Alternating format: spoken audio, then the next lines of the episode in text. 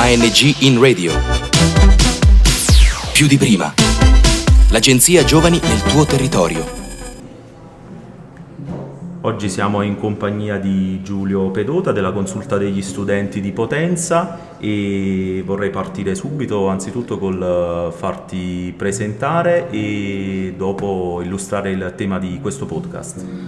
Sì, allora sono vicepresidente della consulta provinciale degli studenti e cos'è una consulta provinciale? È un, un'assemblea di studenti che provengono da tutte le scuole della provincia, quindi una delegazione di un numero che varia in base agli iscritti alle scuole della provincia e all'interno della consulta, la consulta è l'unico organo ministeriale di rappresentanza studentesca quindi attraverso gli uffici scolastici provinciali e regionali si promuovono iniziative, si prendono decisioni un po' su quello che, su quello che è un po' il mondo scolastico provinciale e in un secondo momento regionale. All'interno della consulta per questioni personali, insomma, quasi tecniche, ricopro il ruolo su, sulle iniziative culturali e, e, quindi da questo potremmo un po' presentare anche la mia presenza oggi perché Attraverso le iniziative culturali abbiamo stretto rapporti e connessioni trasversali anche con l'università e quindi siamo un mondo in collaborazione ed ecco perché sono qui. Ecco, e proprio a proposito eh, di cultura, eh, il tema di oggi è la creatività. Quanto secondo te Giulio allora intreccia la cultura, intreccia la creatività e soprattutto, ecco, da un punto di vista anche eh, rappresentando gli studenti, che cosa rappresenta oggi la creatività per uno studente e per un giovane? Su creatività e cultura credo che la creatività sia molto spesso un po' la causa della cultura, no? quello che poi eh, trasforma la quotidianità in cultura, se parliamo di una cultura artistica e quindi prevede una creatività. Eh, la creatività nei giovani mi rendo conto da un punto di vista personale, che spesso mi trovo in una situazione di estraneità rispetto al resto, eh, potrebbe essere un tassello mancante. Credo un tassello mancante perché eh, sembrerò pessimista, però insomma questi sono tempi dove fondamentalmente c'è una grande fretta di, di realizzare, c'è una grande fretta di raccogliere e la creatività invece a mio avviso accoglie volente o nolente una grande pigrizia e una grande calma nell'aspettare anche delle risposte dall'osservazione.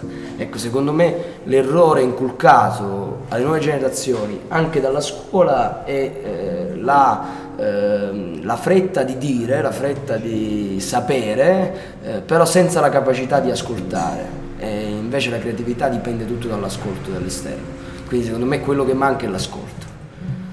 Ecco esatto, un po' come i filosofi greci hanno prodotto delle meraviglie proprio oziando e quindi prendendosi anche del tempo, uh, del tempo per riflettere, appunto per, per, osservare.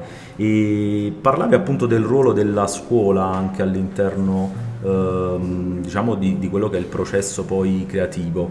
E proprio a proposito di skill e di competenze acquisite anche attraverso, attraverso la, la, scuola e il mondo educativo in generale ehm, si, si, sta tendendo negli ultimi tempi ad unire e a collegare sempre la creatività ad esempio con il problem solving cioè quanto si possa trovare nuove soluzioni quasi andando a banalizzare sul tecnico una questione creativa che invece, come dicevi, ecco, è molto espressione della personalità e dell'emozione e del sentimento eh, dei ragazzi.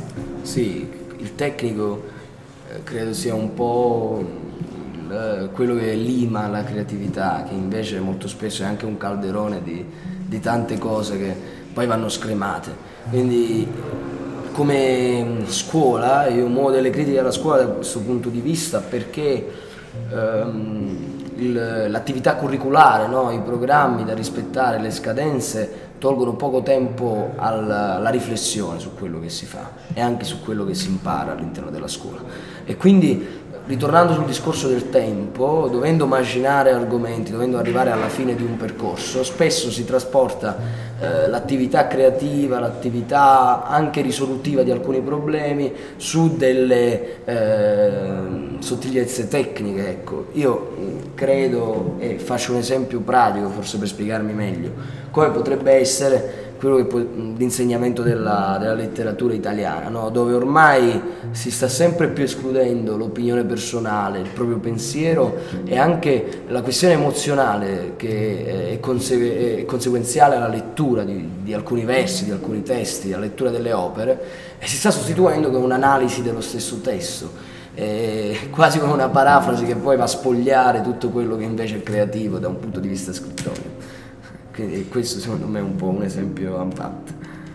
E ecco, vorrei concludere appunto mh, chiedendoti se in questo paese in generale, anche dalla, dalla tua esperienza personale, eh, uscendo un po' dal mondo educativo e dal mondo dell'istruzione, se possiamo parlare in questo paese di, così come parliamo di industria culturale, di una industria creativa o comunque eh, di quali possono essere giovani attraverso questo podcast uh, su come poter lavorare nel senso stretto ecco, proprio della, della parola e, e, trasformare quella che è la creatività o le passioni in creatività ma anche da un punto di vista lavorativo.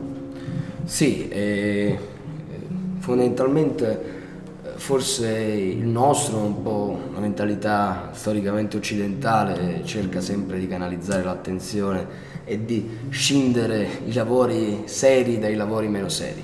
Ecco, forse man mano qualcosa è cambiato, eh, l'industria creativa può essere un grandissimo mh, tassello a favore della creatività perché trasformare un'ambizione, uno slancio, una passione in un, in un lavoro credo sia il sogno un po' di tutti. Eh, però mh, spesso potrebbe essere anche un, un ostacolo perché l'industria va ad ostacolare dei processi creativi, mette dei limiti. Quindi io come messaggio finale, a prescindere poi da quello che è il risultato economico, che nel momento in cui vai a creare non dovrebbe interessarti, insomma.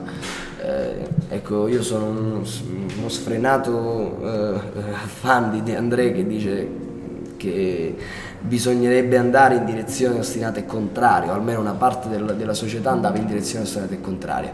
Là bisogna essere predisposti, però almeno nella propria direzione ognuno dovrebbe andare senza troppi condizionamenti, perché se ognuno eh, pensasse con la sua testa e quindi senza troppi condizionamenti e dicesse la sua, insomma, in ogni circostanza, credo che eh, si, si andrà a sviluppare un processo creativo maggiore e anche una credibilità maggiore di ogni personalità, senza troppe divisioni. Ecco.